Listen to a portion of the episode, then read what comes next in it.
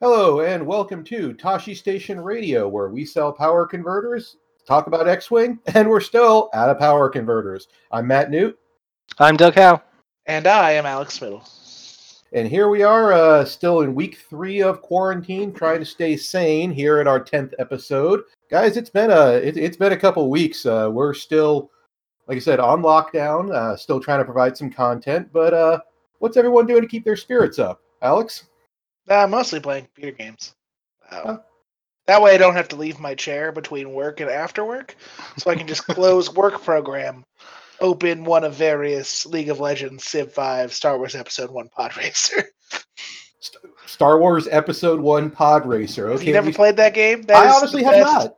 game ever. It's coming to the Nintendo Switch later in 2020. I'll take my $10 now, Nintendo. what about you, Doug? Uh, well, I have to do a little bit of a workout to play video games because my work laptop is in my room and my main computer is out in the living room. So I have to roll my chair all the way out to the living room before I play League of Legends. Truly, no one has suffered as much as you have. Truly. Oh, I've been uh, also playing some Oh. video. Also, starting today, I have to bemoan my freaking Jank Tank list. It's, oh, they're so bad. it's Oh, so we'll, bad. we'll get into that in a moment.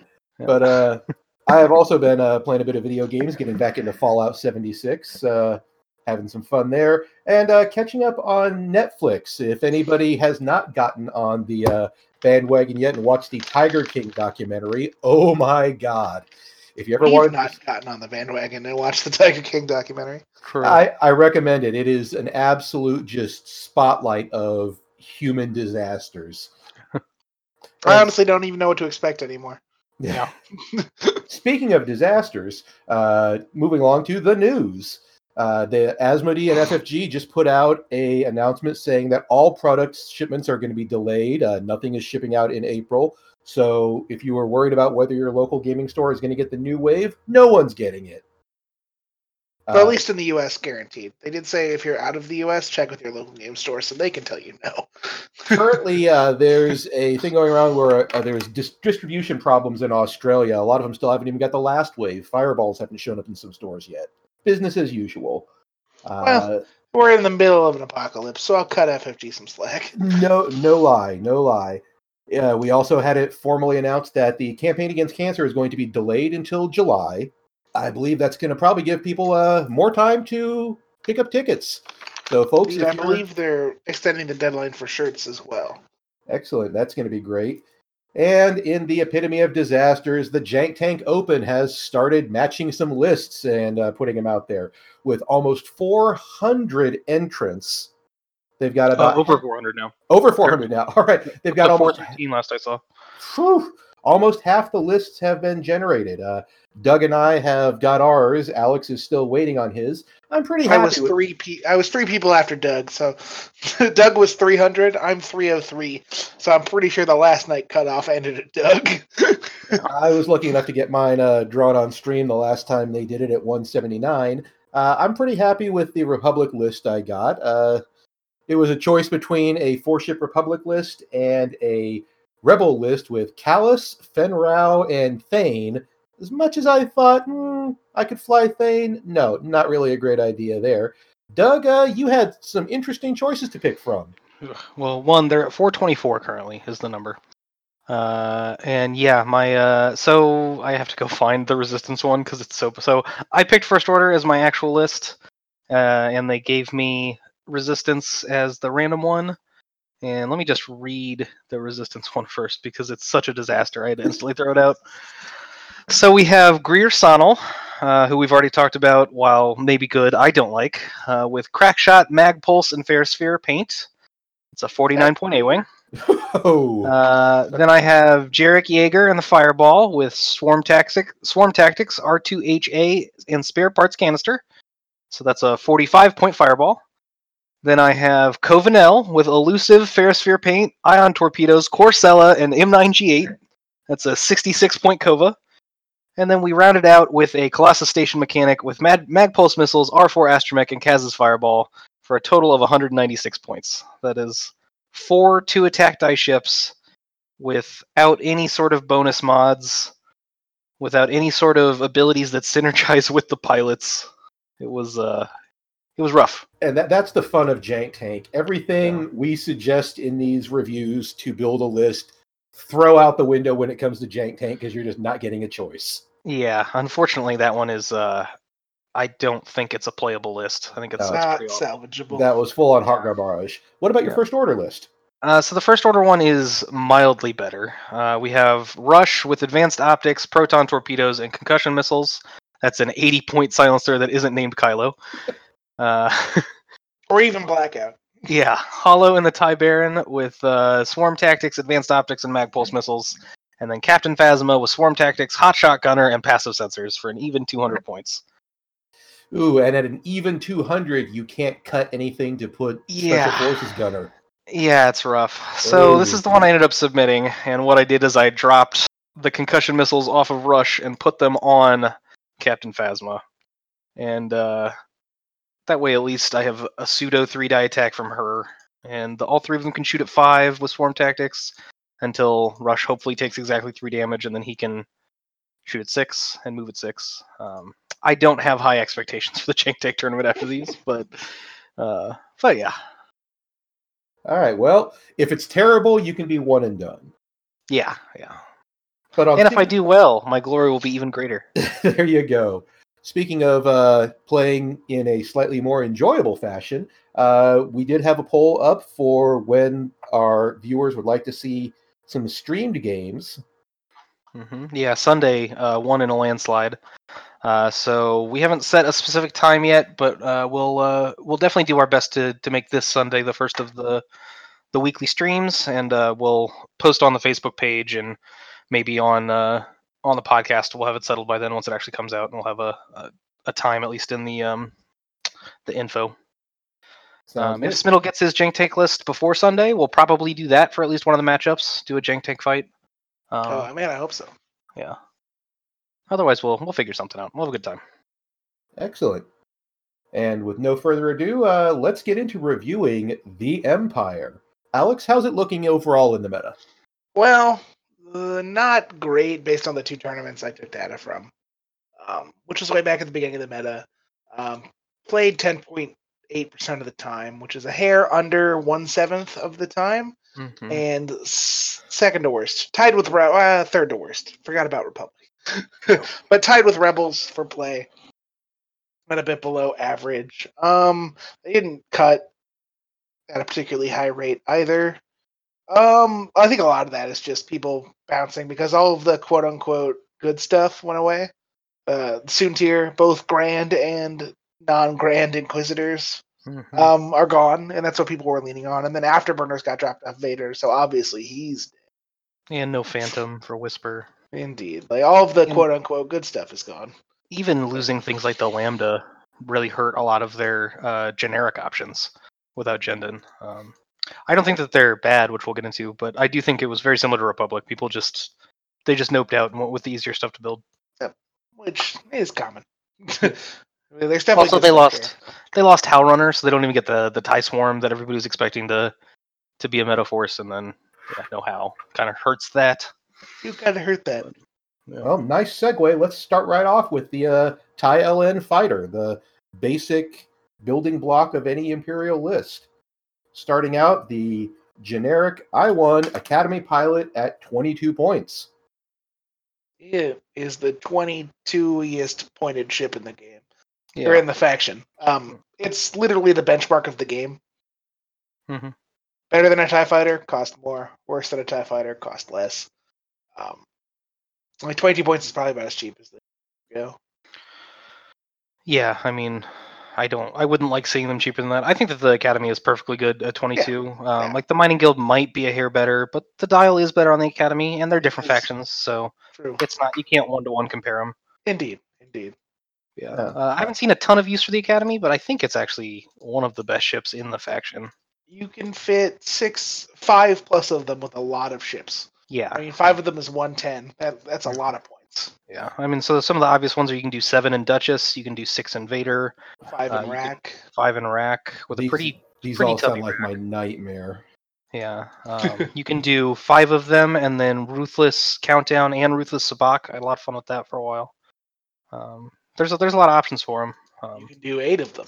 Thumbs yeah. up. and and because there's no Howlrunner, you're not tethered to that range one band like people are used to with Tie Fighters. like we talked about and- last week. Yeah, yep. And if you uh, if you split them up, there's they can cover a lot of board. They can really gum up the works. Bodies. There's a lot of bodies there. And Yeah. Obviously, I played Mining Guild ties to success and not Imperial ties because of the other faction. Right. But it's basically the it's same a thing. yeah.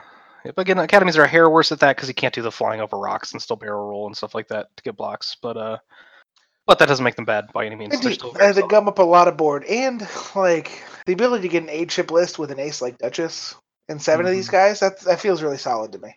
Yeah. I'd be interested. Maybe for one of our Sundays, we could actually try the six in Vader versus six and Fenn because I'd be interested how that matchup actually goes. It's it's curious. Yeah. Like Vader- Vader the gets Vader the one has the point bid, bid. which is actually really big, yeah. Um, but I don't think that makes it Vader's game because Vader can't No. boost, and the mining guilds are slightly better. Um, Yeah. I'd be curious how that matchup actually is. I also would be curious how that matchup goes. Book it on Sunday. Sunday, Sunday, Sunday. Sunday, Look the for Storm Smackdown. two aces and six of each kind of TIE fighter. Oh, that's going to be busy. All right, well, moving up a spot for one point and one initiative, you get the Obsidian Squadron pilot. or I mean- you don't, because you shouldn't. yeah. So it gets really, really sad when you look at the Obsidian pilot and then you look at the Mining Guild equivalent, which is also 23, right? Or is it 24? Am I wrong? They are 23, because they're 30 Yeah. snapshot. So they're the, the same initiative of jumping from one to two, which is mostly meaningless and not really worth the point. But the Mining Guild gets a talent and the Obsidian doesn't. Indeed. Uh, That is just so bad. yeah, so we've talked, I think, quite a bit at this point over the podcast that going from one to two is not worth a point and arguably worse. Uh, so Indeed. unless unless you are in a meta that is 100% I one ships, do not bring an Obsidian Squadron pilot. Very fair. Although the one with a talent at Initiative 3, the Black Squadron Ace for 25 points. he costs three. He costs more, two more points than the mining guild tie. With Yeah, that hurts. So it's way better, clearly. But no, it's worse. It is an initiative higher, but as we literally just said, two to three, while better than one to two, isn't that big of a deal. hmm Yeah, I I really wish these guys were 24. Then I would at least look at them more. Yeah. Um, hyperspace doesn't have a a yeah. Hyperspace doesn't have a lot of talent options as it is. Uh, although I think a theme we'll talk about a lot over Empire is that Ruthless is a criminally underrated card, in my opinion. Especially, it's at least criminally under underplayed. Nobody's tried it. Under tried, yeah. Yeah. Um, very least. but like, I could see something with like two or three of these Ruthless Black Squadron aces. That's only a third of your list, roughly. Um, and uh, like you get into range one and you ruthless your own Tie fighters to get those those juicy three hit shots. Maybe there's something there, but it's it's probably just too many too many points. I Over yeah, think maybe snapshot still exists too. I mean, these guys are Yeah. 32 with snapshot. Um, And I three, you really don't want a Yeah. middling initiative with Yeah. snapshot. unfortunately, it's hard to get a not middling initiative with snapshot. Uh, you can get I two with with Empire and or, or with uh, Scum and Scum Rebels, at least in extended. not Oh, too yeah. bad at all. extended. The reason I don't think we'll ever see him drop to 24 is because then you could run eight of them with Ruthless. And that's. Ugh. Yeah, is that a like? Is I that- think that's a solid list. Yeah. I think but- the other team wins the health race, though. Yeah, that's the thing is, is eight Tie Fighters is actually not a ton of health on the board. Um, Well, Five X wings, especially when you're doing damage it. to yourself. Yeah, That's true. That's true. Yeah. like think of the the Focho. You have one less health natively, and then anytime you up your damage output, you're reducing your health even more. Yeah, Um, you are at I three. I don't. I, that doesn't feel like a list that would break the game. it does not. I But it does sound annoying as hell. It does sound annoying. All right. Well, moving into the uh, 30 point bracket with our Inferno Squadron pilots, uh, Del Mico, who has the uh, ability that if a friendly ship within what is the range on Del's ability? Zero to two. Zero to two is defending and the attacker is damaged, they can re-roll a defense die. That is a, a solid ability. Uh, although we do know that uh, defensive rerolls are not necessarily as valuable as offensive rerolls. Hard disagree. Really? Yeah, Well, defensive I think he's rerolls. comparing like Sarasu and Howlrunner.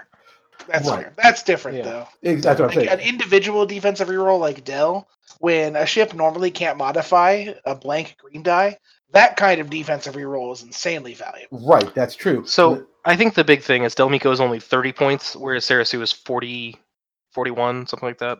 Mhm. Man, I'm getting rusty on my, my points. He's after this. 40. Okay, 40, yeah. Um, I don't know either. yeah. Well, one of the I things used I- to know these things, but that was three weeks ago. Yeah. Um, One of the things I think about Del Meeko is it's an example of a ship that gets good the longer the game goes on. Because Yeah, the more you're starting to see these damaged ships, the more valuable Del Meeko becomes. which the problem is he's a TIE fighter. There is zero way to guarantee he makes it long into a game. Mhm. Um, I mean, he's 30 points. He's not bad. You're not going to break. You're not going to break your list bringing Del Meeko. Oh, no. Um, but I, Obviously, oh, go ahead. I'm sorry. I think there are better options within TIE fighters than Del Meeko. All right, well, for the same cost, you Hey, get one of I'm those. not done with Del Meeko. Tell me about Del Meeko, Alex. So the thing about Del Meeko is his ability triggers for everyone. Triggers a lot. It's insanely easy to trigger Del's ability, and that's why he's valuable. Like he costs 30 points. Um, in the current meta where you don't have Howlrunner and a Tie Swarm, he's probably less valuable. But he is straight money in the Tie Swarm, and um, I, I we can't discount. I think it's a phenomenal ability. Obviously, it's worse than Gideon's, who's next. But as far as the named TIE fighters go that aren't named Howlrunner Iden, he's the second best, I think. Uh, yeah, I might make an argument for Mauler. Um, I don't know. Uh, so, When I, like, I I actually, think, oh, let's say when I played the TIE Swarm, I tried swapping Del out for Maul yeah. At the beginning. I liked it worse.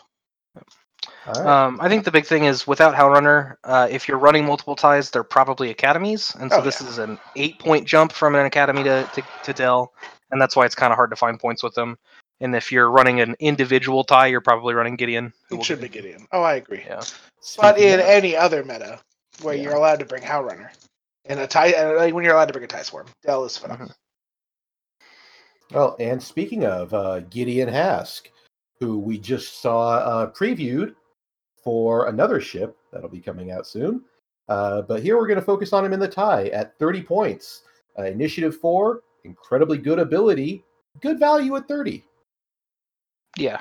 Yeah. Um, Uh, So he fits really well into hyperspace Empire because uh, Empire can do a lot of these like three, four, five ship lists where everybody's pretty high initiative and hits pretty hard, uh, and then you can slide Gideon into the list, and suddenly he's shooting at the end of the order at I four. Uh, so it's a very cheap way to get a th- another third attack die ship in the in the list. Um, I mean, his ability is just very solid. It's it's similar to Del Meeko. It's stronger the later the game goes on. Uh, he's a TIE fighter, so you can't guarantee it. Um, but offense is generally better than defense, and I think that's why he's better. and they're cheap. Like, Yeah. they, you lose nothing. Even if Gideon is the first thing killed in your list when you bring him. Oh darn! They killed Gideon instead of Vader. Yeah, yeah, yeah. I, I ran Gideon in the the list I top four to the store champ with, and uh, his ability triggered most games. I think he got killed first in one game, but every other game it triggered. It's it's not too difficult to get off. All right. And then you have Seyn Marana, uh, also 30 points with the old 1.0 Wampa ability. When attacking, if you roll a crit, you can cancel that crit and deal the damage directly to the hull of the ship. Wampa was really only good whenever 1.0 Palpatine was a thing, where you could force the crit and guarantee auto damage, and that was in a meta with super aces that were low health but nearly impossible to hit. So doing a guaranteed damage was a huge deal. Yeah, Uh, that is fair. We're very far from that meta, that's And- no longer the case. and it's very like it's impossible to, especially in hyperspace, it's impossible to guarantee Seyn's trigger. Um, like you could use marksmanship in extended, which is cute, but he's an I4 Tie fighter. It's kind of hard to guarantee lining up bullseyes. I've played Um, against a lot of marksmanship Seyn Maranas in tournaments, and it's always a pleasure to see across the table. Yeah.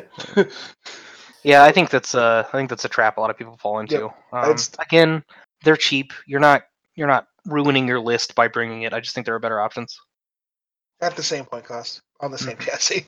Uh, Yep. because if you're looking at marksmanship Seyn, then you're at 31 points. For 31 points, you can go up an initiative and have a better ability in Mauler Mithel. Uh, so Mauler, I think, is the closest to Gideon, um, which is why I could see the argument um, to bring him. Like, if you really want the I five and you have one point left over, y- you don't really lose anything bringing him over Gideon, other than you have to be a lot better with positioning. Uh, because if You do. you don't get the range one shot, then you don't get any bonuses. But throwing four dice at range one on a thirty-one point ship is great, Indeed. especially and it throws a lot of fire too. Like Yep. Yeah, Yeah, I mean, you can bring him just to be a, a pseudo bigs where you're just going to throw him at people, and if they ignore him, they're going to take a lot of dice, and if they kill him, well, you lost a Tie Fighter, whatever. my 31 points. Yeah. All right. Well, um, as an I five, that generally people think, okay, high initiative, good pilot to bring, thirty-one points. He's in a Tie Fighter chassis, though. Is the high initiative as valuable on this chassis? No, No. no, it's arguably worse. Um, you can get blocked by one more initiative. yeah, yeah, and you can, yeah, um, but like he's not paying for it is the big difference. Uh, you look at like Sarasu is forty points, and for an I five Seek, this is thirty one for an I five Tie Fighter. Um, Like Howlrunner is 40, 42 Yeah. for an I5 I time. think she's Obviously, 44 now. her yeah. ability is ridiculously insane. Yeah. But like Mauler is paying a point to go up from the I4 ties to go to I5. yeah. But he also has a good ability. Yeah, That's- it's tally levels of value in terms of Mhm. like initiative per point, but uh, but it's a Tie Fighter, so he doesn't get a ton of value out of it. It's Yeah. I would call it neither a pro nor a con. Yeah, It, it is just there. is. Yep. It's pretty meaningless in general. Yep. Got it. um, Same with Scourge, except Scourge's ability is even worse. Yeah. All right, Scourge Skutu also at 31 points, uh, Mauler's I5 buddy. Uh, I'm still laughing about the fact that Scourge gets a last name in 2.0 and it's Skutu. Scootu. They just felt like he wasn't cool enough. Scourge wasn't a badass name, so they needed a last name to really. Yeah, Scourge sounds like a nickname he gave himself because if your last name is Skutu, I'm sorry, your friends are calling you Scooter. I'm not even convinced his last name is Skutu. Scourge is in Yeah. quotes. He could be like a one name select like Cher. That's true. Yeah. Scourge is the prince of of uh, Yeah. the Empire. the, the TIE fighter formerly known as Skutu. There's an alt art just waiting to happen. Yeah. right. Well, his ability, where similar to how Mauler gets the extra die at range one, Scourge gets it if they're in his bullseye, which is a little harder to arrange. Much harder. Yeah, so for like we just talked about with with Seyn, like it's it's tough for a Tie Fighter to guarantee lining up bullseyes. Um, TIE this, fight doesn't help that. Mhm. It helps a teeny bit Yeah. technically because they one more initiative has to guess where your bullseye is going to be. Yeah, I, I would say that Scourge gets a little bit more benefit out of being I five than Mauler does. Um, it's a lot easier to just be range one of something than it is to line up a bullseye without initiative. Mm, Um, With, with just having barrel roll, Mauler is usually either range one or he's not. Not Yeah. a lot of barrel. Scourge can barrel roll to set up the bullseye. but then it's an unmodified, It's yeah, shot. exactly. Yeah. like which is uh roughly net even. Like throwing an extra die is about the same as having a, a focus token. Yeah. Um, it's a, a hair worse, but there's higher upside, so it's not awful. It's just not great either. All right. Very, very common theme among Tie Fighters. Scourge is my second to last choice TIE fighter. I would agree. Yeah. And then we go up to uh, Inferno leader herself, Iden Versio, at 41 points. Initiative 4 with, you know, the ability, save a TIE fighter from death. Uh, before a friendly tie would tie fighter specifically at range zero to one would suffer one or more damage. You may spend one charge if you do prevent that damage. Uh, so the reason it doesn't work is yeah is you cancel all damage and then deal that much that many ion tokens. Yeah. So Right. like, if if somebody hits you with with an ion cannon hits you for three and you whiff, you would be able to block that one damage, but you Yeah, would still take the two take ions. yeah. Yeah. Right. And it still counts It's- as the attack hitting Yep. Yes. Because she doesn't cancel out results. Uh, that ability was really great in the TIE Swarm when you had important ships like Howlrunner to protect. Hey, that's literally that's Iden's main function is to keep Power Runners alive. So she doesn't really have a purpose in hyperspace. hmm yeah, and unfortunately, the like protecting a Mauler or a Scourge isn't worth bringing a ten point more expensive Yeah. Fighter. Like, Oh, that's exactly. 20 pl- Um, plus percent of your list. Yeah, I actually thought about that after you said it. I would actually put Iden last among Tie fighters in hyperspace. Just for the, um, co- that's almost Just it's almost twice as much as an academy. yeah, it's almost two academies. Oh, yeah, yeah. Like, Um, Um, fun fact though, y'all should run the quick build Iden. oh my god, yes, yeah. It's Lone Wolf proton torpedoes, and they They give her the the target lock action. action for free. Yeah, but Quick yeah, build Iden is amazing. Yes. I want my lone wolf torpedo Iden. Yeah. uh, but unfortunately, she's just too expensive for hyperspace right now. And as she really does have no purpose. Yeah, I mean, she does work on herself. Uh, maybe you can think of up some mad scientist list where you bring her to be Keep a herself. Uh, yeah, Did I, know, write something it's- about this? Yeah. yeah, I did. Um, there are like so you can use it herself, and that conserves her forty-one points. But you could just take a academy and Yeah, use those eighteen points elsewhere. For a whopping one point more, you could bring Duchess. Yeah, Like, And yeah, the choice between Duchess and Iden should be a no-brainer. It's Yeah, I mean, I really it should be anyway because of the chassis difference. but even Yeah. if their costs were a little different, I think. okay. I did did have to check something. That Iden's ability triggers uh, before a friendly Tie Fighter would suffer one or more damage, not necessarily while defending. So it can be used to I've got to run Rocks, over a rock. Uh, bombs. mhm. Direct. bombs, you can you can actually, if you're dealt a direct hit, you can Iden the second damage off the direct hit if you waited to see what the crit was. right. yeah, And then yeah. There's always those. Your academy on the opening gauge takes hit crit, and you're like, oh, do I Iden now, or if I don't, I'll take the direct. You can technically use it on the direct hit to prevent that damage, but somebody got it in Jank Tank. We were talking about this in the Discord. Iden means you can use electronic baffle for free once. that is- is true. Why? Yeah. because they It drew is. electronic baffle Iden. So uh, as, Ah. it goes, as it goes, really, I think uh, we're all pretty much in agreement that Tie fighters, the much like a lot of other ships, the cheap ones tend to be the best. Uh, if you're going with named pilots, Gideon, Del, and Mauler seem to be the go-tos. But let's look at what's missing from hyperspace specifically. Howlrunner didn't make it in. Uh, Valen Rudor, Night Beast, and Wampa. Howlrunner got the axe along with a lot of the other offensive force multipliers, such as uh, Sinker.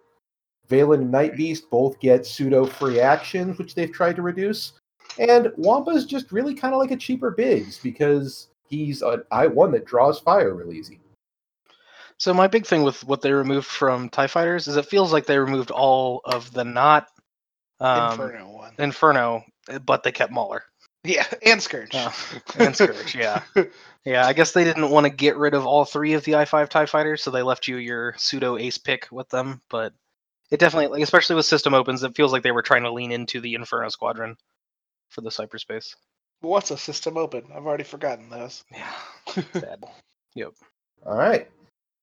Moving right along then to the other uh, cheap ship, the TIE SK Striker. Straight out of Rogue One. Uh, Straight into our hearts.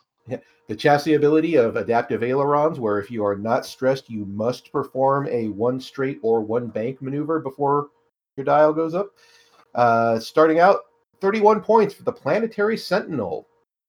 It's Uh, very it's- good. yeah, yeah, it's Sorry, it's it's a solid ship. Um, I mean, it's the cheapest three die gun in the game, right? by a long shot. Um, yeah.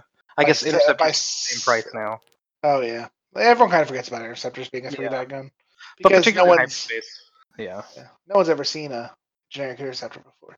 yeah.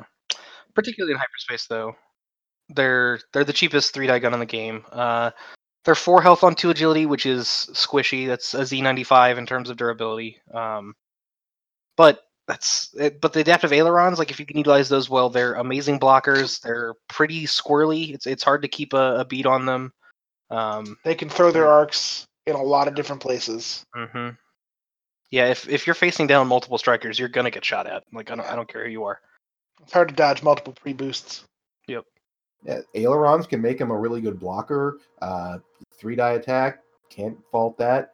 Mhm. 31 That being points. said, oh sorry. I say 31 points. I think uh, they may be, for me at least, a go-to over one of the named uh, Tie pilots. Possibly not Gideon, but I would look at taking a Planetary Sentinel over, say, Seyn. Obviously, Well, the other I part of the would too, but yeah. yeah. sorry, we probably have the same point. Yeah, so the flip side is that you have to know how to use ailerons. It's not a may, it's a must.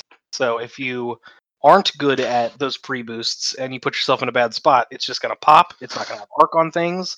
Uh, it's yeah, it's gonna fly onto a rock. Like all sorts of things can go wrong if you're not good with adaptive aileron. And my point was actually not the same. So neat, extra point. um, uh, they're also they're they're squishy, and I one compared to like the I four Tie Fighters, a lot Yeah. lot more good likely to get initiative killed. Yeah. Um, if you're bringing a single one, I would bring the Tie Fighter every time because it's a lot harder to initiative kill a Tie uh, I four Tie Fighter. Yeah. Yeah, But probably. if you're bringing multiples, I would agree and bring the Planetary Sentinel every time. yeah, if I had to choose between four TIE fighters and four sentinels, I pick the four sentinels every time. Indeed, Oh. even if it's four named Tie Fighters. hmm But if it's one, go with the Tie Fighter. Yeah. All right. Well, moving on up to the talented generic, the Black Squadron Scout at 34 points. Uh, one thing we did forget to mention, they do have a bomb slot. It's not used frequently, but it is there, and that has some interesting options. Um, like we've talked a little bit about how seismic charges are probably pretty underrated. Like you can put a seismic charge on a planetary sentinel, and now you're the same price as a Black Squadron Scout, and that seems pretty interesting. That was actually going to be my exact point there because at 34 points, again, uh, the talent not doing a whole lot with the dearth Mhm. of good talents on the table right now. Yeah, yeah. Again, you can try ruthless on them. They're a little bit bulkier. Uh, they're also significantly more expensive than the Tie Fighter equivalent, and they're uh, with ruthless they're five points more than a planetary sentinel, uh, which is or four points more. I'm sorry, um, but that's not an insignificant amount of points. Um, I don't think they're Um, worth it. Oh, go for it. are, are they initiative two, three? There are three. Let's see. On these guys, three is a lot more useful than they are on Tie Fighters True. Yeah. because Yeah, of the the repositions. They can be an Mhm. ace to lower stuff, be a blocker to higher stuff. yeah. but, uh, how like the Jedi Knights work. Indeed, pretty much. Um, without the talent, it's probably not worth it. But there is a world where the Black Squadron Scout is useful, hmm unlike the Obsidian Squadron Tie Fighter. Yeah. Yeah, one thing that does bear noting about this ship is its dial. Uh, it's got the full range of one and two speeds, three straightened banks, two sloops, and a 1K. The aileron into 1K is one of the just, it, it's the amazing knife fighting ability that just has so many applications you can put on there if you're getting in close. Even the low initiative ones can sit there, throw a block, set themselves up for the next turn. It's got a great dial, but like you mentioned earlier, Doug, you really have to know how to fly this ship, especially with the ailerons in there. Yeah, and uh, for people who haven't flown with or against a striker before, you might see that it caps at a three forward and three banks, and that feels really slow, which is odd for a, a ship that's supposed to be as agile as this. But because of adaptive ailerons, you have to remember they are forced to do a boost straight or bank before every move. Yeah, I'd So I can think you mean a five straight, effectively. Yeah, I said they have a minimum of a three straight forward effectively, or a five straight. So they're actually extremely fast ships. Very fast Um, and can turn on a dime with the yeah. bank and the. They're Yeah. and they're really fun to fly. They are, yeah. I would definitely recommend, uh, from a non-competitive standpoint, in these times where competitive is kind of on the back burners, put some strikers on the table. You'll have a great Yeah. time. Get familiar with them. Like just they're they're great for teaching you the fundamentals of judging where stuff is going to end up. hmm Since you're having to plan an aileron and a maneuver at the same time, it helps you figure out what you need to do to get where you need to go. One interesting tidbit for me is, as much as I have played Supernatural and in First Edition Advanced Sensors Kylo, I'm actually really, really bad with strikers. Hmm. Because I I'm not good at judging or at, at analyzing the forced boost. I'm just good at having it available as an option. Yeah. Also, But- fun fact uh, when 2.0 was released in stores, the Planetary Sentinel, first ship I flew. Uh, yeah. So I've got a little bit of a sentimental bit there. Uh, flying a handful of Sentinels, a handful of the generic interceptors, and a Sloan shuttle. I remember that list. Yeah. Yeah. Mine was Fenn Rau. of course. Mine was tie bombers. Uh, Kavil was also in my list because Kavil is Bay. but that's Well, a story moving on to another our format. first, moving on to our first named TIE Striker pilot, one of the new ones from Hot Shots and Aces, Vagabond. Vagabond uh, makes use of that bomb slot with his nifty ability that after you fully execute a maneuver using your ailerons, if you are not stressed, you may drop one device. Uh, so Vagabond, I think, begs to have cluster mines, or not. I'm sorry, proximity mines, and those are not in hyperspace, which is a big bummer for him and probably great for everybody else. Um, so you have to look at either cluster mines is the only thing you can drop on somebody after you on, uh, which is eight points for one charge. That's a large investment. Um, or you're looking at bombs, and people still get some counterplay against bombs. Um, I don't think he's bad. I just think he's a lot of points compared to a generic, and he's only Ah. I two. Nadgers, I was looking up, I was looking to see if uh, Skilled Bombardier was in hyperspace. It is not. He's one of those that that gunner slot really, if you're going to use him, especially with proximity mines, skilled bombardier is almost an auto include. That Yeah. does, however, bump him up to a minimum of 40 points more, depending on which bomb you're putting on him. Yeah, forty-five for the cluster mines, which are probably the most effective way to use them in, in hyperspace. So we have with well without the gunner, he's 43 with cluster mines in hyperspace. Uh, there could be an argument for ion bombs. The one thing it does lack, however, is the reload action. So wherever you're dropping Yeah. these things, you have to make them count. Yep. Yeah, I mean he's definitely not bad. Uh, I just think he's a touch too expensive for the efficiency that hyperspace really pushes. Indeed. Look at him in extended though. Yeah. Like All right. Uh, moving right along. Oddly, for this ship, the quote unquote ace of the uh, the ship falls in the middle of the points here. Duchess at 42 points. I think that's because her on paper her ability is pretty meh compared to the two other ones we'll get to later. Mhm. Um, I can't. I can't believe she's not at least the same price as them. At this Yeah, point. she really No, should be. Absolutely. Yeah. Uh, but she's a- really solid. yeah, and uh, she's I mean, mostly because she's cheap. Mhm. Like she provides adequate value naked at 42 points. I think she is the Oh. prime example of a pocket ace. Mhm. Yeah. Yeah. She uh, she's not going to carry a game on her back, but she can be extremely useful in the right circumstances. And if you play her well, she's worth so many more points than that 42 value. Similar to like a Tally or a ZZ. Yeah. Yep. Um, But with the third die on offense. yeah, offense. with a third offensive die, it's squishier, but um, like you can kid her out pretty decently in hyperspace if you want to make her more expensive for whatever reason. You can put like a hull upgrade and fifth brother on her, and a um, yep. Right. and like all of those things are useful. Um, Yeah. if it's me, I'm probably just running her naked. Uh, Maybe he- ruthless. yeah, here's something that we had mentioned earlier where on uh, inexpensive ships, you want to keep the upgrades kind of down. 42 is not exactly an inexpensive ship, but you mentioned Fifth Brother. At 11 points, Fifth Brother is a 25% almost cost increase for her. Uh, I still say worth it. I would say worth it's worth it a lot of the time. I'd say. Yeah. uh, So the big thing is, if you're putting Fifth Brother on her, you need to make sure that you are confident in your ability to play her. Because because you're increasing your cost by 25%, uh, the force point is nice, but it's not going to save you from four shots, that sort of thing. You have to get Um, your you have to pilot well to get the return on that investment. Yeah, but it is possible with her because, uh, which for those that don't know, uh, her ability is that she can choose to ignore adaptive ailerons, and while she's stressed, she can still use them. Um, So she's very flexible in the maneuvering. yeah, yeah. Just uh, to put it in perspective, let's say you dialed in a one hard to the left, uh, and everybody moves, and you realize that if you just do the one hard to the left, you dodge all the arcs, so you just don't adaptive ailerons. Or you realize that you needed to turn a little bit more, so you boost left or you know, boost right, or or you did a K turn the, the turn before, and instead of being predictable, you can still do your ailerons and then your three bank and get out, things like that. She is a Makes her- little guy fighter. Yeah, even squirrelier she- than the regular striker. And she's fun, and she's cheap, and she's effective, and uh, she's a pretty good entry point ace. Yeah. In hyperspace. Yeah, if you've uh, if you've never flown uh, a striker before and you want to give Duchess a try, I would just run her naked, like Yep. just at the 42 points. That way, it's not crippling if you lose her, uh, but you can still have a lot of fun and be pretty effective with her. Yeah, no sarcasm at all. Great value at that cost. Yeah, hundred percent. She's, I mean, she's in the top three ships in the format for Empire. I'd say easy, Mhm. Yeah, yeah.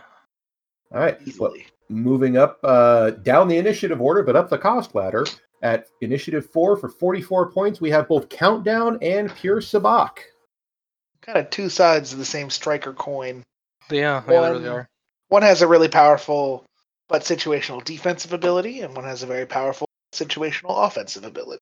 hmm Uh, so Countdown's ability is uh, you can, if you are unstressed, you may take a stress to cancel all damage and then Gets Uh, all dice. take- cancel all dice, suffer one damage, and gain a stress token. Uh, so essentially, if uh, Fenn Rau walks up to range one of you and rolls four hits on a crit, you can just go, nah, I'll take a stress and one face down damage card. Broadside walks up and ions you Yeah, and be like, nah. nah, I'd, I'd rather not get ioned. Yep.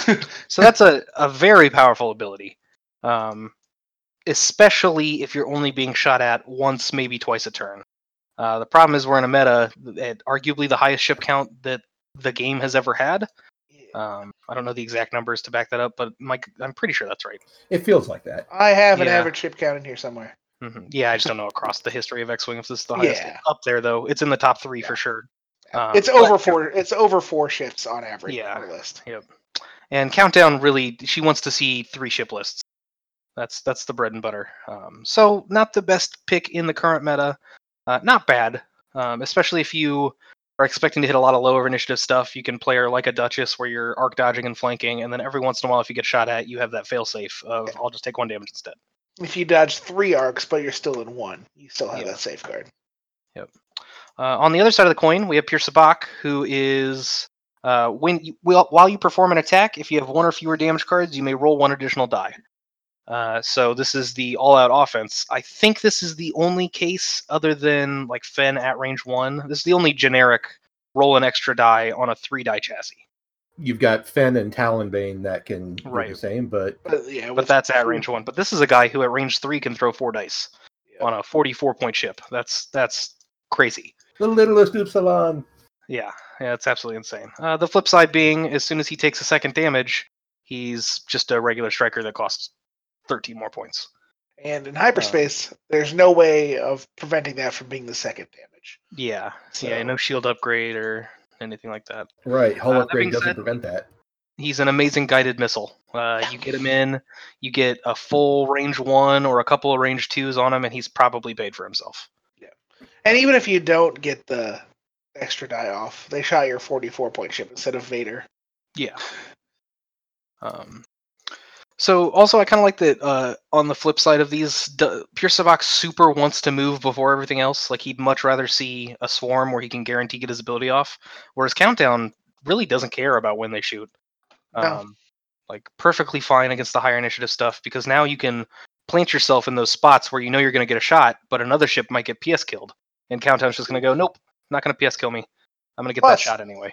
A higher initiative user usually means lower ship count, which Yeah. helps countdown out as well. Yeah, Yeah, they're well, both they're both super interesting ships. They're both. I like them both. Strikers are one of my favorite ships to fly. They're very fun. Mhm. Um, I enjoy them.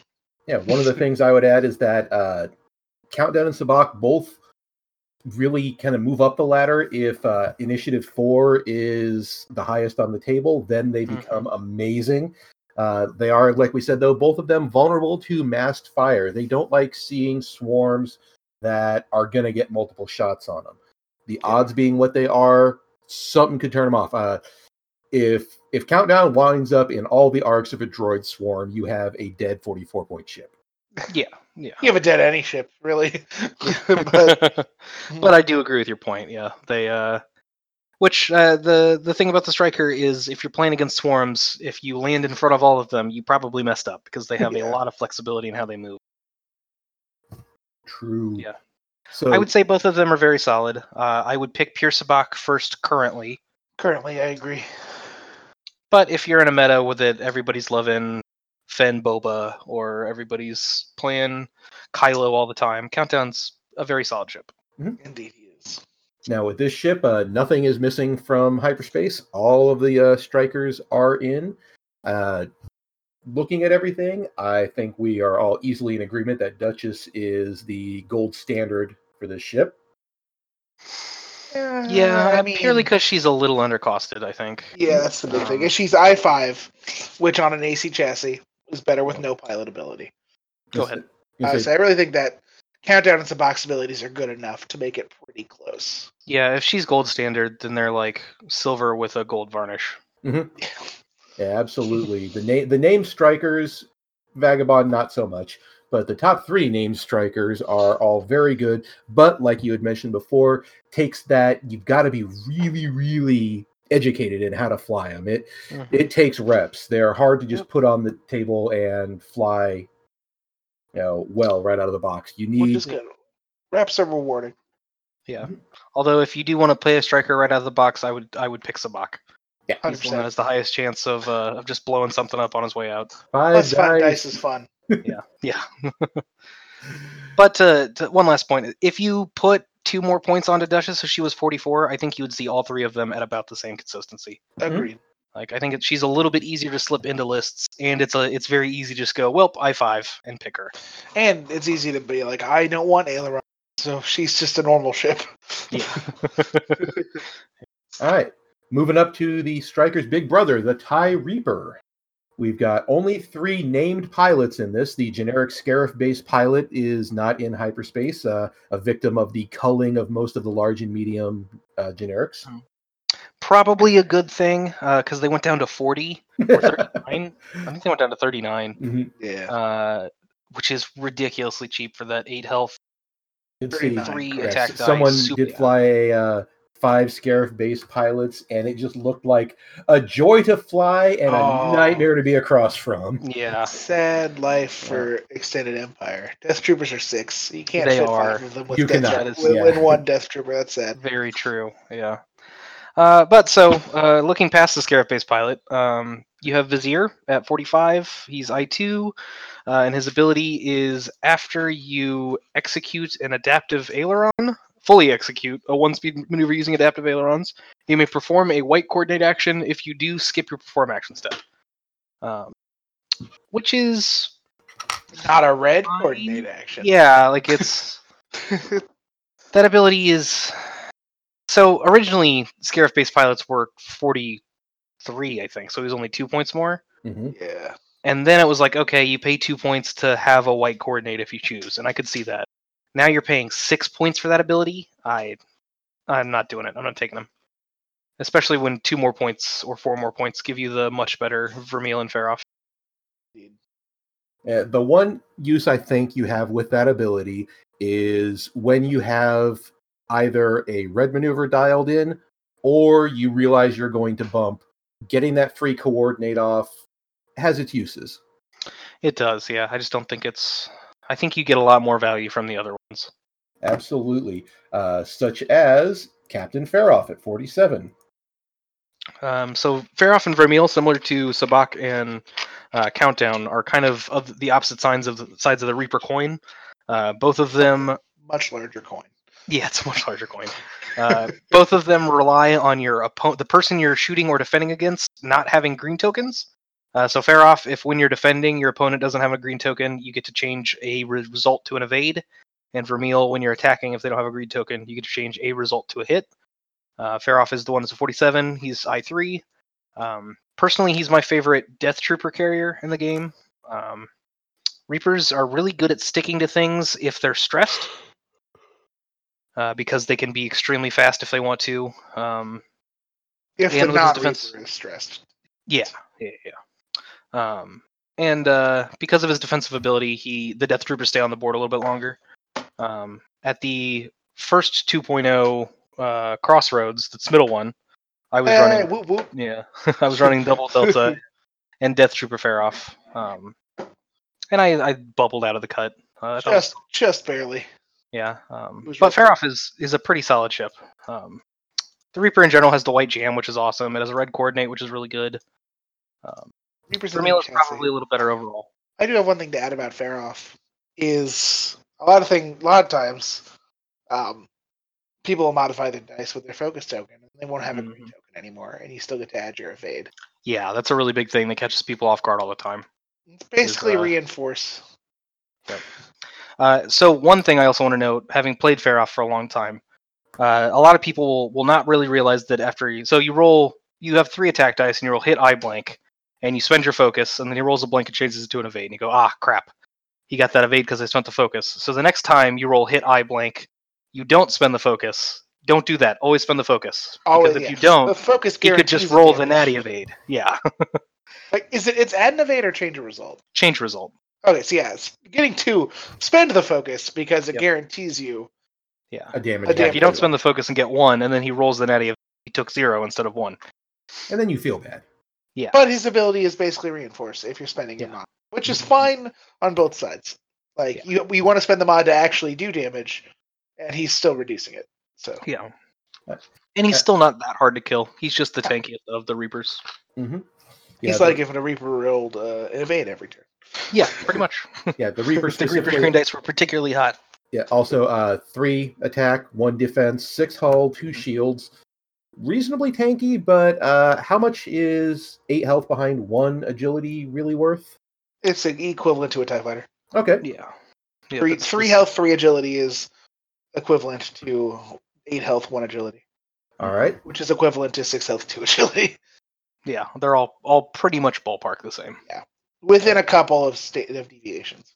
Yeah. Uh and then you have uh Major Vermeil at 49 points, I4 with the reverse of Faroff's ability. He seems to be the at least uh in my experience, the Reaper you see the most on the field. Well, for the same reason you take Gideon over Delmico, Sabacc over Countdown, or any offense over defense, uh, doing damage is better than preventing it. The win condition is to kill your opponent's ships. Yep. um, also, um, to quote the great Paul Heaver once, he said, "In an unknown meta, go aggro," and Yeah. Yep. And Vermeil is very good at that. he's quite Uh, aggro. Yeah, so you you throw Seventh Sister on him for nine points. Now he's fifty eight, which is a decent chunk of your list, but that is a, a super fast ship at I four that can just slam into slam next to stuff and then jam them at range one. And now shoot you're with eating full free full mods. yeah four dice with an automatic blank to hit and a and a force token. Like That's average That's- four. That's four yeah. on an average roll. that's a mean ship. Yeah. You, you mentioned that uh, the similar uh, abilities to Gideon and Pierce the Sabacc, you could actually run for 197 points Vermeil, Gideon, Del, Sabacc, and Countdown. Oh, interesting. I'll Yeah, see you free on mods Sunday. everywhere. That, I'll see you on Sunday. That list. yeah. Uh, Vermeil was another piece of uh, my store champ list. So was Duchess from earlier. Uh, and I, I ran Vermeil with Seventh Sister. I Um, wonder what the last piece was. um, yeah, end of the day, he he punches above his weight class, which is You always a good thing. and yeah, he'll die every game, Every game. Yeah, he's but so you'll skilled. trade up for him a lot. Yeah. The thing about it is, uh, people will often see one agility and a medium base and think that's just an MOV pinata. Even Vermeil at 49 points, that's only a quarter of your list. You've still got 151 points that if they're shooting at Vermeil, you're hitting them in the face with. And while they are a pinata if you hit them, they're very fast. sh- It's very They are. easy to just decide not to be in combat with a Reaper if you think you're going to be in trouble. Um, One you- bank, three bank on a large base or on a medium base ship is. Yeah. Mhm. Really, only Miranda, like the slamming medium base K wing, outpaces a Reaper. Mhm. Right. Maybe Something a fireball with the ability to slam every turn. But And like the fire spray has boost, which is basically ailerons. But something that we mentioned last week uh, about Ric Olié is that he's great to take a shot and then turn into a bait car to make the opponent chase him. Uh, a Reaper can actually kind of do the same thing because they seem like a victim waiting to happen, and then you can just run away. yeah, yeah, and that's not why I would loop bring. back in. Yeah, yeah, that's not why I'd bring Vermeil. Vermeil really does just want to get in there and, Vermeil wants to and shoot, shoot every until he dies. Yeah, no matter what. But that's a good strategy with like Feroph or Mm-hmm. in uh in extended if you put like Palpatine on a Scarif and just had him run the whole time. It's not awful. Something like that. Indeed. Something also that bears noting uh, their dial, while their one and two hards are red, uh, you have the option to just bank bank and effectively do a hard turn, or there's zero stop and one sloop maneuvers. Know. That dirty, dirty one sloop. Yeah, yeah. One last trick I'll say about the the Reaper is they have a red coordinate, uh, which you can tact tactily tact. Oh my gosh, tactically. There we go. Tactically use to uh, prevent yourself from having the aileron. Uh, I did that a lot where I didn't want to have to go fast with the Reaper, so I would just coordinate like a meaningless focus to a ship that wasn't in combat or something. Yeah. Uh, but then the next turn I'm stressed, so I just do an easy blue. Yeah, even, if you attempt fail to coordinate. Yeah. Yeah. you can attempt to coordinate and fail. It's the same Totally. My brain thought you were going to say tactfully instead of Yeah. tactically. Like, I'm going to tactfully coordinate. I'm gonna tactfully coordinate. After you, It's, sir. All right, moving right along uh, to the big monster of the faction, the VT-49 Decimator. Uh, again, the generic patrol leader, not in hyperspace. This is a ship that starts out at a pretty uh, hefty points there, but you've got three named pilots all within, uh, you know, close. Uh, in fact, within two points of each other. So that uh, that's a really interesting design space there. You would think that with their points being that close, you'd have similar effective abilities, but not really so. Uh, we start out with Captain Oicunn at 74 points, who can make primary attacks at range zero. Yeah, um, it's a it's fine as an ability. Uh, I think Yeah, it's a little fine. overrated. Uh, I see a lot of people that uh, they love putting Oicunn as their decimator in the list, um, and I I just think, especially because uh, the big boy rack is only two more points, I think you just get a lot more value out of him. Yep. That's the big thing about decimators as a whole is Yeah, rack. He's one to two more points more. You can find that one to two points. yeah. and if you're running double deci, I can see the argument for Oicunn uh, over Morna Kee, but in general, I think because they're so close in price, it's just better to go with the higher initiative ones. hmm Especially because Oicunn's ability isn't very impactful. Yeah. Yeah, yeah, you're pretty much forced to put Dauntless on him if you're going to bring him, in which case he's actually more expensive than the other two. Yeah. Um, and he's stressed every turn. Yeah. Yeah, the the downsides of him, uh, well, he is really good with Dauntless. He's initiative three, which is an awkward place for his ability because you're either getting blocked, in which case, if you've got Dauntless, you can shoot or have a modified shot at whatever blocked you. But if you're trying to throw blocks, Dauntless won't trigger. I mean, you should still bring Dauntless because not everything in a tournament is going to be above I three or No, below. and that, that's that's absolutely valid. But if you are bringing Dauntless, there, uh, like you said, with a two point difference, there is some. Well, we'll get to that in a moment. Uh, but let's go on up to Morna Kee, one of the newer pilots at seventy five. She exists. Yeah, uh, so her ability is during the end phase, you can spend a charge. She has three non recurring charges. Uh, you can spend a charge to flip one of your reinforced tokens to the other full arc instead of removing it. Uh, so the the trick there is that on the opening engage, you reinforce the front, and then you keep it and flip it to the back and fly past them. Um, and that's fine. You do that three times. So you probably made Yeah. it was probably worth it. Yeah, and so the, I guess the real trick is the right before the opening engage, you reinforce the back. So then you flip it to the front, and then you get to take an offensive action. And then you spend the second charge and flip it to the back, and then you go past them and you can take another offensive action. Indeed. And that's good. Uh, the thing is, Rack can do that every turn. Yeah. Yeah. Rex reinforce gives him Yeah. an offensive action. Do we have ah Minister Tua is not in hyperspace? I thought there might be some use Yeah. And it never will be. yeah, Morna at yeah one point above uh, Captain Oicunn. Is this an example of would you pay one point to go up one initiative for a middling ability? Yes. Uh, yes, but that's because I think the ability is slightly more middling. Yeah, it is it is in a higher middle than Oicunn's Yeah. middle.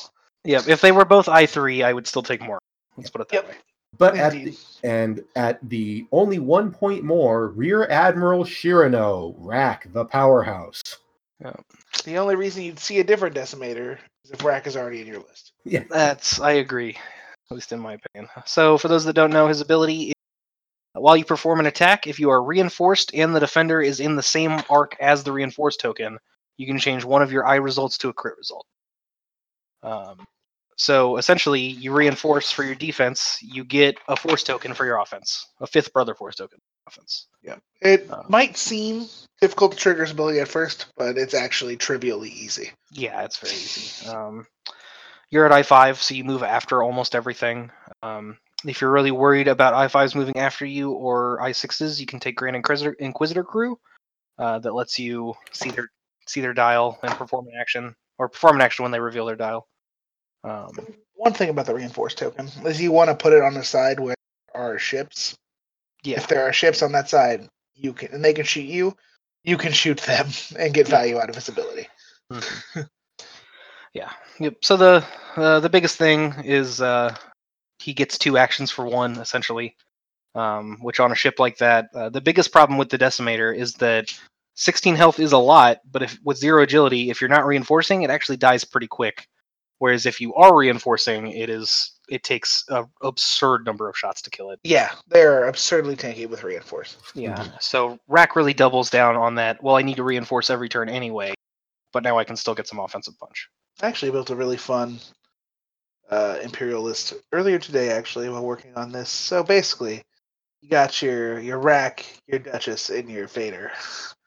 And then you have 15 points for upgrades. Yeah. like, do what you want. Uh, Rack is one of those ships that, if you're willing to put, uh, he's very good with any level of upgrades. You can run him with nothing on him, and he's still amazing. Dauntless makes him great. Uh, Mhm. Dauntless and Grand Inquisitor make him infuriating because you just can't ever arc dodge him. Your only hope is to get out of range. Yeah. Uh, so right at the beginning of the hyperspace season, I was running five academies and then rack with Ruthless and Grand Inquisitor, and that's right at two. Um, and I really enjoyed it. I don't, I don't, don't think I'd call it top tier. Um, but you get a nice block of ships, you get a nice swarm, uh, and then rack is is your your heavy punch. And with five ties on the board, you can pretty easily trigger Ruthless to Yeah. guarantee that he's like now you get a blank modifier and your rack ability, and if you didn't have to Grand Inquisitor, you have a force on top of it. It's a very high chance of four hits. You can just spread your TIE fighters out range two of each other, and something will be range one of one of them. Yeah, pretty much. Um, Uh, And then one last note about Grand Inquisitor on Decimators. Uh, it's really, really good, and more people need to put it on there. yeah, it's expensive as um, hell it is. It's 13 because points, it's really, but- really good. Yeah. Yep. So uh, the thing is, like, the obvious thing everybody thinks about is against higher initiative ships, you get to uh, perform an action after you see their dial at range zero to two. Uh, so then you can rotate your arc to guarantee you have a shot, or you can pick up a target lock, or all of that's great. Uh, but another really strong thing about it is if something before you is at range zero to two and you dialed in a blue maneuver, you get to Grand Inquisitor take a free action. Shout out to Ryan Kress. Who Yeah. was the first local person we saw put Grand Yeah. Inquisitor on rack. And Yeah. yeah, and he was the one who pointed out the double free, basically free double actions if they're initiative. Yeah. At least to me, he's the one who pointed well, that to me. it's essentially you purple coordinate to yourself. yeah, But, indeed. uh, but yeah, so I was going to say when we're talking about the Decimator, it does have the only uh, title for the Empire in hyperspace, Dauntless, at four points. Uh, you get to take a red action if you bump. yeah, uh, it's very strong. good. Um, I would never cut anything for Dauntless, but if you have the points, I would put it on there in a heartbeat. Which is kind of a weird line, uh, but I think the thing is Dauntless is it's saving you from mistakes a lot of times, uh, but it doesn't actually give like it doesn't. How do I want to put this? Uh, It doesn't hurt you. Yeah, it doesn't bring a ton of actual value to the table. Mhm. It's just it's kind of forgiving of mistakes and lets you play a little differently if you want. It raises your floor. Yeah, Right. It is one of those things I call an insurance card. Yeah, It Mhm. raises And- your floor. It doesn't necessarily raise your ceiling, but you can trick some people. You can get some really surprising plays off. yeah, and you can do things like against a swarm, you can intentionally ran in, ram into the front one, dauntless to reinforce. Now Yeah. you're just eating one less shot, things like that. True. Turns out denying a shot is better than Than being reinforced. So it- it does have value, but I would It not does. cut anything for dauntless. I would not cut anything good for Dauntless. Like if you have a bunch of random one point upgrades in your list and three points left, Yeah. I can I can see cutting a copy of Ruthless off a TIE if you have an obsidian squadron, or I'm sorry, a black squadron with ruthless, drop it down to an academy, put dauntless in. Um, But don't drop any optimal upgrades or pilots for it. don't drop passive sensors off Vader, or don't make Vermeil Vizier to put Dauntless, things like that. Yeah. Also, um, Rack is the number two, is the second ship of that we've seen so far to be in the top three Imperial pilots. And I. I agree. I would like to say that. And we all, all know what the third one is. Turns out spoilies. you can build a list with all three of Don't them. and name have drop 15 Maarek. Stele early. Oh, snap. We did it, boys. Podcast over. Moving on then to the TIE Advanced X1. Uh, you've got a number of pilots. Everything, nothing was not included from the TIE X1. So you've got the whole shebang in there. Starting out for 36 points with the Tempest Uh, wait, Squadron. I would. I'd like to say one thing about the TIE Advanced. Uh, there is an error on every list builder ever, and that's that their points are actually three points too cheap, and they have a sensor slot. You need to remove that sensor slot and add a, a config called passive sensors. Because if you're not taking passive sensors on a TIE Advanced, you're wrong. Why are you bringing a tie than advanced? Cheater. like Yeah. a striker does everything a tie advanced without passive sensors does better, Yeah. Yep. Okay then. Uh, including have three all attack jokes aside, cells. they- yeah. So the the Tempest is 36. It has a sensor slot. Make it passive sensors. It's 39 points. yeah, they uh, used to be a lot more expensive. They did. Yeah. I'm pretty sure they started at the same cost as rookies, rookie X-wings. Why? They might have been one point cheaper, but They are not Technically- comparable. No. Technically, uh, it's more survivable. yeah. Yep. So the thing about yeah, they're three agility on five health, which is a brick wall. Uh, of- significantly more survivable than two agility and six health. Yeah. Um, but there's that pesky ship con- ship ability where they're a two attack type Yeah. ship unless they have a. Tar- so what actually ends up happening is you are tankier on average, but you're extremely variable because you never have a focus for defense. True. Okay.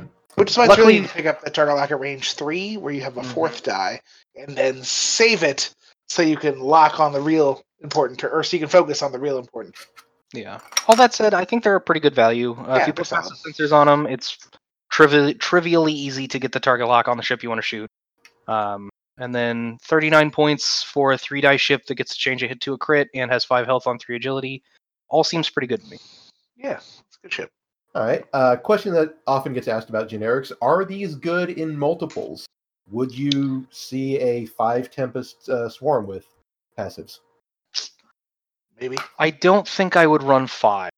No, I don't either because, I mean, the thing about five Tempest with passive sensors is they're all doing the same maneuver and passive censoring. Like, yeah. they don't have any kind of flexibility, and they have a Mhm. win condition, which is hope they're worse at jousting tie advanced. Yeah. I do think two or three of them in a list though. Agree. Two or three with a Vader. Or, let's see, three of the. You could do four of them in Duchess, like four of them with passives in Duchess. Seem awful. Um, Or even just one of them shooting at the end of the initiative order with yeah, free crits. yep. Yeah. And especially with their ability, passive sensors shooting last, you get to apply that target lock where it will do the most damage. Exactly. Indeed. Yeah. Yep. There's no risk of picking up the lock on a ship that ends up dying, and then taking a crappy unmodified two die shot at something else with passive Indeed. sensors. So.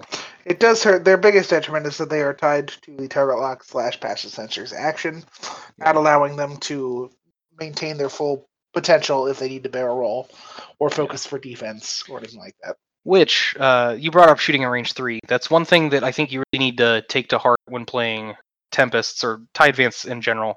When you have a bad shot, do not spend the target lock.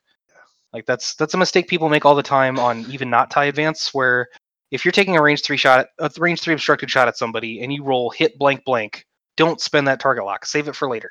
Right. Have I a saw- fully modified shot the next turn. Yeah. I wish I could remember who said this, but it was they did the math and it went over my head. But if you are re-rolling more dice than no, if has has something to do with basically if they're if they have more defense dice than you have offensive dice, and you're having to re-roll more than half your dice, don't don't spend the target lock. Yeah, know, yeah, that's a good especially thumb. especially if it's your only mod. yeah. Now there are In general- exceptions. If you're hail marrying because you have to kill something on the last, Oh yeah, by all means. or if you know for a fact you're not shooting at that ship the next turn, spend the target, things like that. Um, but I see a lot of times that it just on on opening engages, people will just spend that lock, and then the next turn they take a range one at the same ship, but now it's not fully modded. And it's- Slash, they get PS killed because they didn't have yeah, mod.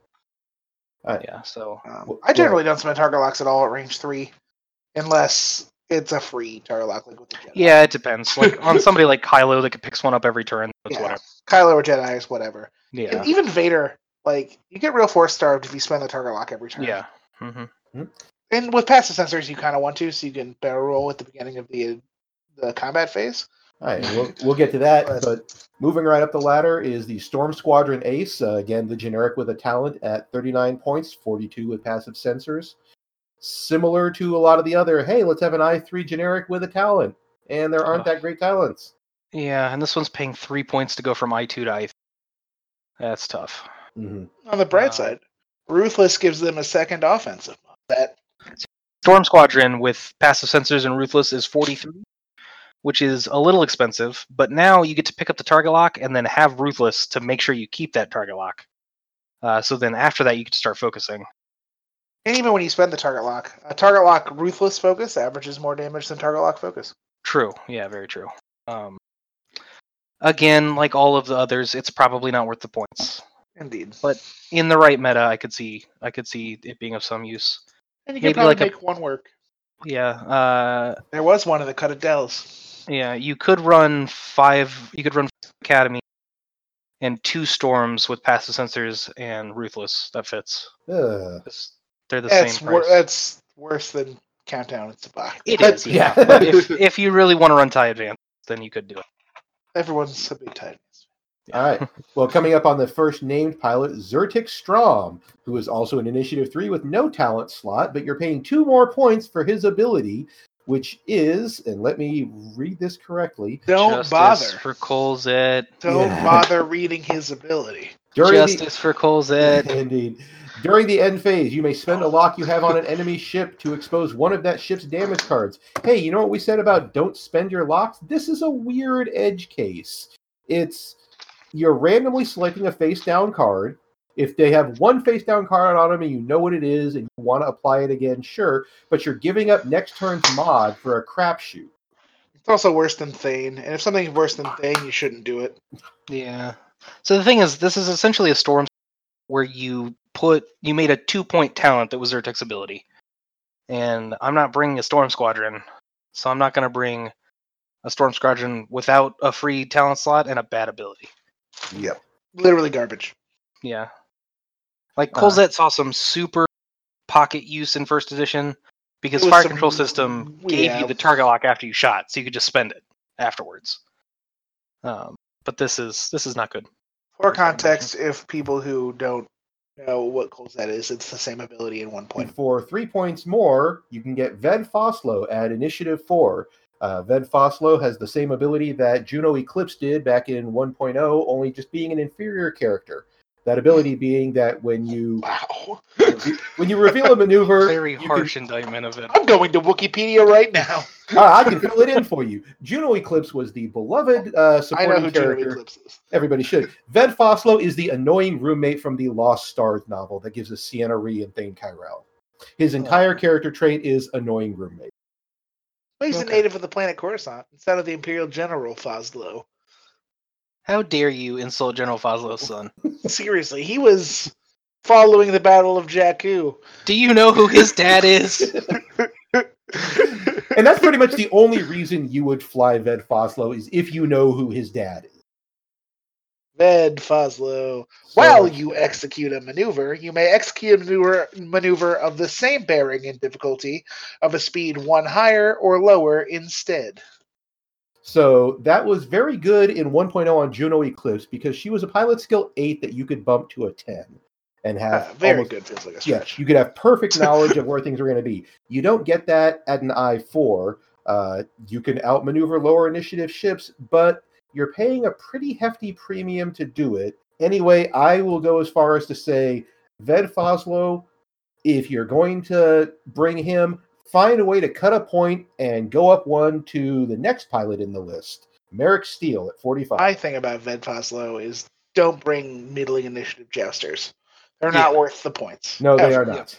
And the TIE Yeah. Advanced is not an ace platform. It is a jousting platform. Yep. And this is eight points more than a Tempest, and the You're ability's just not worth yeah. enough. Yeah. None of them are, besides Vader, Yeah. in my opinion. Maybe Maarek. But yeah, Um, now you're getting to the the star of the chassis, Maarek Stele, the greatest TIE What? Advanced pilot. The star of the chassis. the true ace of true the ace. Empire. This is he's literally Thane. Uh, At, at a, a, a super efficient 45 points with an amazing ship ability, You cannot get better than Maarek Stele. He is hands down the greatest ship in the Empire. Thanks for coming. I want a new podcast. I'm joining a different podcast. Where are So- the to actually look at Maarek, uh, he is very cheap. Like 45 points is quite the deal for an i5 ship. Uh, this means you don't have to bring passive sensors anymore. You can pretty reliably pick up the target lock on who you want. I still would, but it's not a No, no. requirement. You can It's save a point by going with fire control system, for example. Yeah. Um, his ability is is good uh, as long as I mean, don't bring things like marksmanship and extended to try and force. No, But if you get a crit onto a ship, you can guarantee it's a meaningful crit, and that's not nothing. Right. Instead of dealing the one card, you flip over the top three cards, and you get to pick which one that ship gets. To put it into perspective, he's three points less than Thane. yeah, he is, Um, and his ability is is more impactful than Thane's. yeah. But Uh, is he- it. Is- basically Thane. Is he good? I, I don't think I'd call him good, but I wouldn't call him bad either. I would call him. Eh. He is the he's the Del Meeko of the TIE Advanced. One of the things that's worth noting is he is 45 points at initiative five for what is effectively a three die shot. That's still pretty efficient, even if you discount the ability. Yeah. Yeah. Don't bring him for his ability, in other words. And Right. like I five is fine for a jouster like the tie advanced, but it's not amazing. You don't have to go out of your way to bring Maarek Well, over a generic. The exception These is one that- is different because Yeah. of the lock requirement. Yeah, exactly. That's that's what makes Maarek pretty good. Is because they're so tied to the target lock action. Being high initiative is actually very meaningful. Um, again, you can get around that with passive sensors, but yeah, he's fine. All right. it's fine. And that's I mean, he's all, the ace of the faction. that, that is all the tie Uh, advance, I believe. Uh, is there another? Uh, there's some Dark Father we forgot yeah, about. Yeah. Okay. Well. His name is li- it's literally German for father. All right. Well, let's talk about the elephant in the room. Darth Vader at 67 Damn. points, a 22 point jump. Uh, Yeah. Even Still cheaper than without, Fenn Rau. yeah, even without Yeah. afterburners, Vader is still Vader. You're looking Well, he at brought he brought a lot of those purple numbers. I think Yeah. those purple numbers are pretty good. Three He brought three of them. Yeah. double actions uh, for 70 points with passive sensors. He can semi ignore the bid. He doesn't care if you have Actually initiative not. prefers to not have the bid if he has passive sensors. Yeah, Because half the time. He, sh- yeah. he shoots first, which means Yeah. he picks up the target lock first, which means he forces a barrel roll off of that before the other person gets to shoot and potentially dodges arc. Yeah, I mean, if I had the option for the bid, I'd still He'd still pass. Go it. go second. yeah, I'd still pass it. But Or go But- first. Excuse me. but it makes the bid pretty meaningless. You don't have to bid with passive sensors Vader. It's not a big deal. There's is- no actual reason to, unless there's another reason to. Uh, the- whoa, whoa, okay, rewind. Explain that wisdom I Alex. Passive I'm gonna- sensors Vader doesn't have to have a bid. The Yeah, reason I- a list with passive sensors Vader has a bid is because something else needed the bid in the list. like Duchess. Okay, like Duchess. That's There, what I was that's saying. fair. All right. He doesn't need the bid, but your list might need the bid. All right. Now, a lot of people have said without afterburners, Vader is just not what he used to be. That is Oh. correct. He is not what he used to be. I that think doesn't make that's correct. That is what a lot of people have said. Yeah. That is also what a lot of people. Um, so yeah, he's not. He's not an like. The thing is, Vader wasn't ever really an ace. He was always a brawler. He just was a brawler that could boost twice a game, and now he can't. Um, he's I a think lot more. He's a lot closer to Wedge than he used to be. yeah, yeah, I'd agree with that. With Uh, the main no, uh, difference being that uh, Vader is in high place. Yeah. Yes, but well, we'll get to that Also- next week. Also, he has purple numbers and multiple actions. So he Indeed. he for those that much don't better. know, uh, whenever Darth Vader takes and performs an action, he can spend a force to perform an additional action. Um, No, no end of number. Of Yeah, actions he can yeah, because then after that you spent you performed an action, so you can spend a force to perform an action. You can just do it until you run out of force or actions. Of yeah, or, or possible actions. yeah. So at the end of the day, what it means is that Vader always has mods. Just 100% of the time has mods. Even if he K turned, he has at least the force. Um, so he's insanely good at, at at jousting or knife fighting. He's very good at jesting. Yeah. he might be Uh, the best at jesting. Yeah. Yeah. So Easily the best ship in the faction, if not the game. yeah. Definitely the faction. Like he's the first in the top three of So- the best ships of this faction. to put it into perspective, Matt and I played our league game right before uh, virus took over. Um, and Matt was running four CLT Jedi and Broadside, right? Yes. And I was running my store champ list, which was uh, Gideon, Duchess, Vermeil, and Vader. Uh, he killed everything but but Vader and got two shields off Vader for Broadside and half of a Jedi, Yes. I think. And then Vader still got it down to a one health Vader versus a one health Jedi. It, it came down to a 1v1, one hull face Yeah. off. Vader is just, ah, he is so good. And it's not even a matter of like the self correcting insurance type lists. It's that Vader, even without boost, just gets to do what he wants because he can do it Mhm. all, all the time. and he is bar none the hardest hitting ship in the game, Mhm. especially in hyperspace. Um, like ships of proton torpedoes will hit harder twice, but then he'll go back to being the hardest hitting ship in the in the the match. Right. You are looking at Um, three fully modified dice every time he shoots almost. Yeah, three to four, and he's changing a hit to a crit. He's he hits like a truck. He do do that. Also, um, three green dice I only have a five percent chance of blanking out. So a lot of the Mhm. times you're rolling evades or eyes. Yeah. Ninety-five percent of the time you're rolling at least one paint, which is a damage saved when you have three force. Yeah. Uh, one side note: I don't even know if this is in hyperspaces. It is. Uh, I don't think Brilliant Evasion is a good card, but if I were to put it on anybody, it would be Darth Vader Oh, True. yeah. In because fact, it- in fact, you have. I have, yeah. He does get force starved, uh, so brilliant evasion can kind of lessen that load on defense. Um, it's not something like I would only put it in a list if I just had points left over that I need, which is ex- exceedingly rare. Um, I'm glad hate's not in hyperspace, so we don't have to have that argument. yeah, Yeah. Um, Another thing uh, worth noting is that without the Delta 7 Anakin out there, Vader is the only Initiative 6, 3 Force, 3 Agility ship. You do have Anakin in the Y Wing, but that's a 1 Agility ship that can't really make the best use of that 3 Force. yeah, yeah. Especially on defense, which is where three force really gets useful. Yep, Mhm. that's the big deal. And Uh, Uh, three force on three agility is very. Yeah. So let's go ahead and do a quick uh, rapid fire shot of the faction specific upgrades, of which the Empire still has a lot. they do. Uh, Well, they have most of the cards in their faction are faction specific upgrades. But they didn't lose any to they extended. didn't, they didn't lose it. saying. Well, they, lo- they they lost a lot to extended, but they also Yeah. have a lot. Yeah, I was saying Uh, like, they might have more faction specific upgrades than chips. So starting out with their faction talent, ruthless. we talked to Uh, Ruthless at length in this Yeah, podcast. I guess It's we never actually said what it does, uh, which is. Um, let me find some of the talent. Jesus. Okay. Uh, while you perform an attack, you may choose another friendly ship at range zero to one of the defender. If you do, that ship suffers one damage, and you may change one of your die results to a hit. Uh, it's super underplayed. Nobody's really brought it. Uh, anytime I play it in at local leagues, I absolutely love it. I, I think it's something people should look at. All It's right. also fun to kill your little guys It to get your big yeah. guys Yeah. better. Yep. Yeah, especially in this time of non-competitive. Bring a bunch of goons, academies, and people with ruthless, and just slaughter your own people to kill them. You'll have fun. You can yell and scream about it. It's great. Yeah.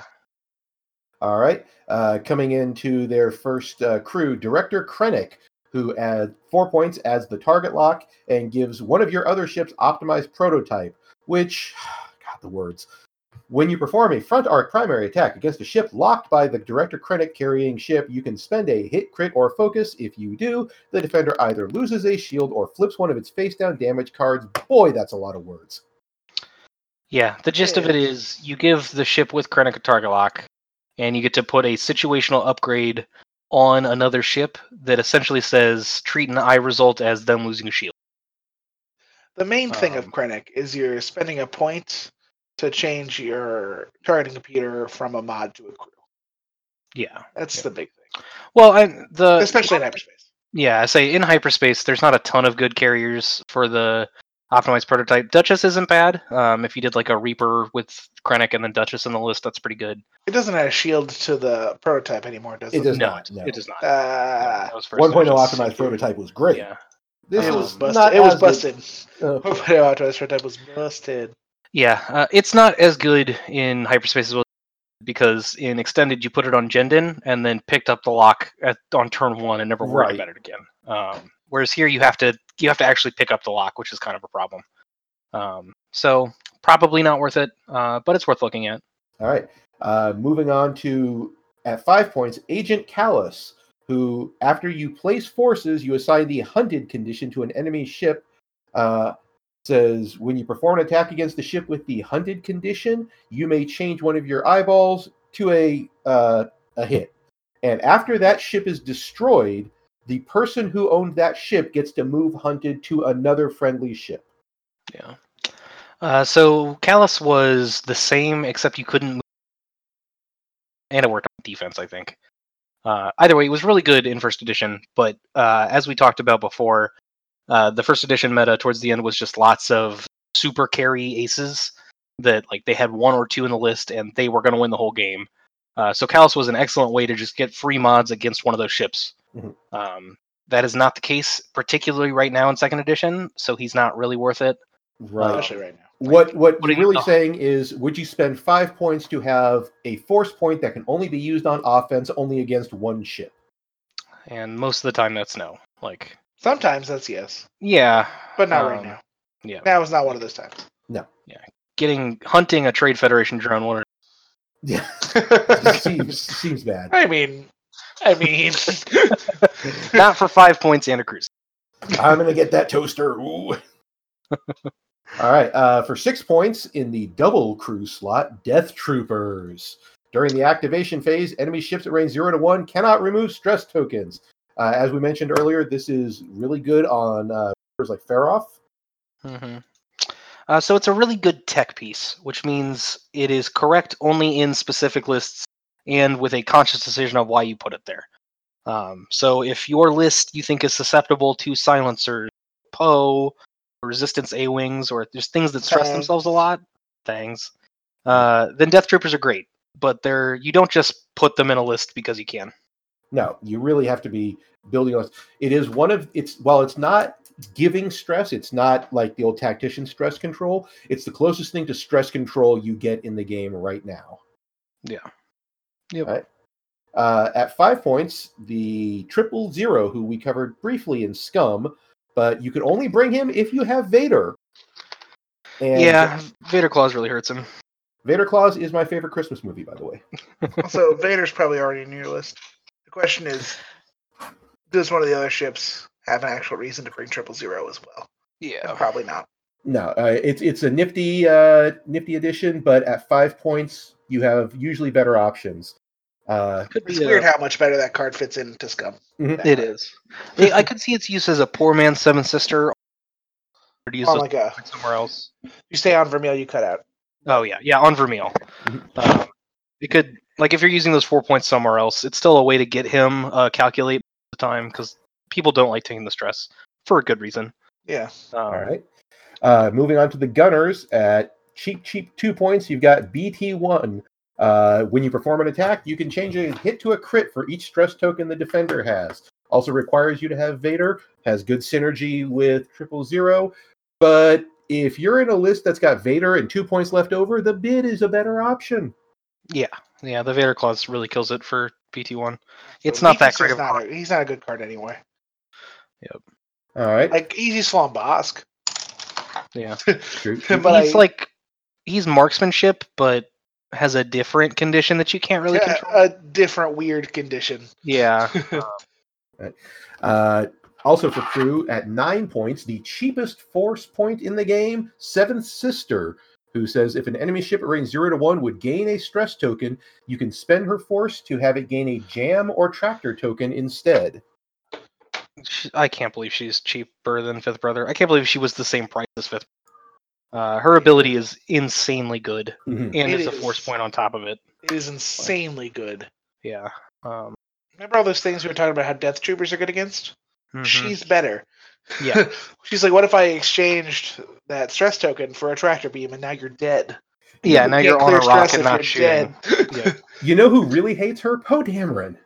Oh, Yeah. damn it. Fenn Rau hates the Fenn crap Rau. out of her. Yeah. Because Seven Sister Rau, Fenn Rau's main goal is to boost focus to range one.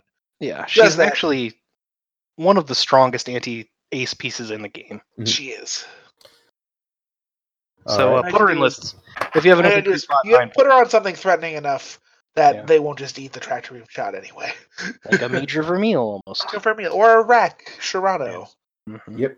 Uh, then going to 11 points, the Gunner Fifth Brother, also uh, one force. While you perform an attack, you can spend a force to change one of your eyeballs to a crit. That's not really why you bring him. You bring him for that force point there. Uh, yeah, I mean, very it's better force on offense. We saw this everywhere in the last meta. Uh, it's a gunner slot with force, which is really useful uh, among extended empire ships uh, and like Duchess. And Duchess, yeah. And Rack. And Yep. Decimators. Yeah. Yeah, Well, like indeed. Decimators could take Seven Sister now. Yeah. Um, Or both. It's just hilarious to put it on, say, red line. hmm Yeah, so uh, the price increase was a little meaningful. You have to cut things or a bid to fit him in now. He's still really good. Like, That there is. Yeah. And then at 13, you have El Inquisitor Grande, the Grand Inquisitor. Uh, one force point. After an enemy ship at range 0 to 2 reveals its tile, spend a force, take a white action, treat it as red. We discussed this when we were talking about the Decimator. A very, very useful piece in this faction.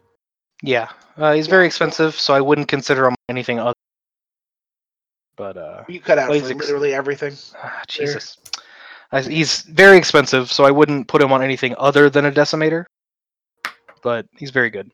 He is. And it's a very unique ability that gives you a lot of interesting options. Mhm. All right. Well, we've uh, spent quite a while on this faction. I think that it's still one of the more clear factions out there. There's a lot of room for making lists that fit the flavor you like. Uh, obviously, when you've got a faction that has Darth Vader, that's going to be the linchpin of most lists. But in hyperspace right now, we haven't seen it played a whole lot. There's a distinct lack of data on a lot of its key pieces. So I'm really hoping we see a lot more of the Empire coming up. Yeah, yeah, I Yeah. agree. It I, should be uh, there. All right. I think they're It's- probably in the middle of the pack, but yeah, uh, agree. they're rated lower than that. Like I think most people don't think they're that good, and I think Yeah, they're. part- a lot of it is the nerf aversion that, that people naturally have. When something is nerfed, people generally gravitate away from it, even if it's still if it got nerfed to the power level of everything else, because it is perceptually weaker, and Yeah. thus psychologically people move away from stuff that has been nerfed. Right. Imperials went from really, really good to good. Mhm. Agreed. All right. Well, do we have uh, any shout outs before we wrap it up this week? Uh, my Bob Howe father, Greg.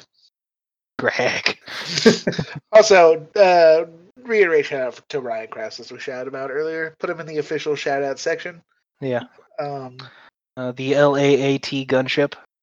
yes, the low altitude altitude transport. I, I believe it's assault transport.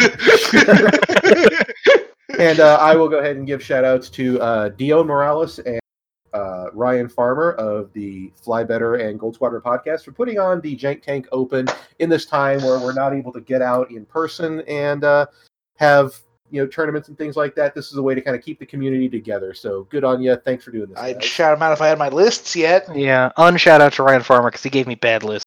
Yeah, where are my lists, Farmer? Yeah. This is gonna sound really lad. fun in retrospect But- when we all have this stuff. Yeah. But actually, shout out to him because he's Yeah, doing a ton of work. They he are. You is, guys he's putting his heart work. and soul into this community Yeah. during its time of need. All right, next week we're going to wrap up our uh, hyperspace coverage with the Rebel Alliance. So until then, I'm Matt Newt, I'm Doug Howe. And I am Alex Middle. and maintain six feet of separation at all times. You're not Lad. bossing me. Lad. Lad. Lad. Lad. And by Lad. that I mean I live with Doug, so we can't necessarily always make separation. Um, You're Hey everyone, thanks for listening to this episode of Tashi Station Radio. If you liked what you've heard, subscribe and keep up with episodes as they're released. You can also find us on social media on Facebook at Tashi Station Radio, on Twitter at Tashi Station XW, and on Twitch at Tashi Station X-Wing. If you'd like to help out with our hosting costs, you can go to ko-fi.com slash Tashi Station X-Wing and toss us a buck or two. It's really appreciated. Thanks for listening.